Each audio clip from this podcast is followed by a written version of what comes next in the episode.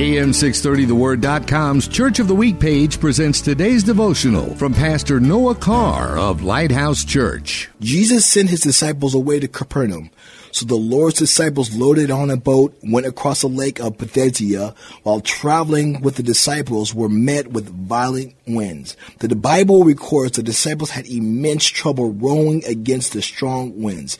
Jesus sent the disciples to go ahead of him. Hence, it was the will of God for them to go across the lake. Oftentimes, it's thought because I'm in the will of God, I won't encounter trouble. But here you see the disciples are in the divine will of God, and they are met with violent winds. Just because you encounter trouble in your life doesn't mean you aren't in the will of God. Sometimes you just need to keep on rowing.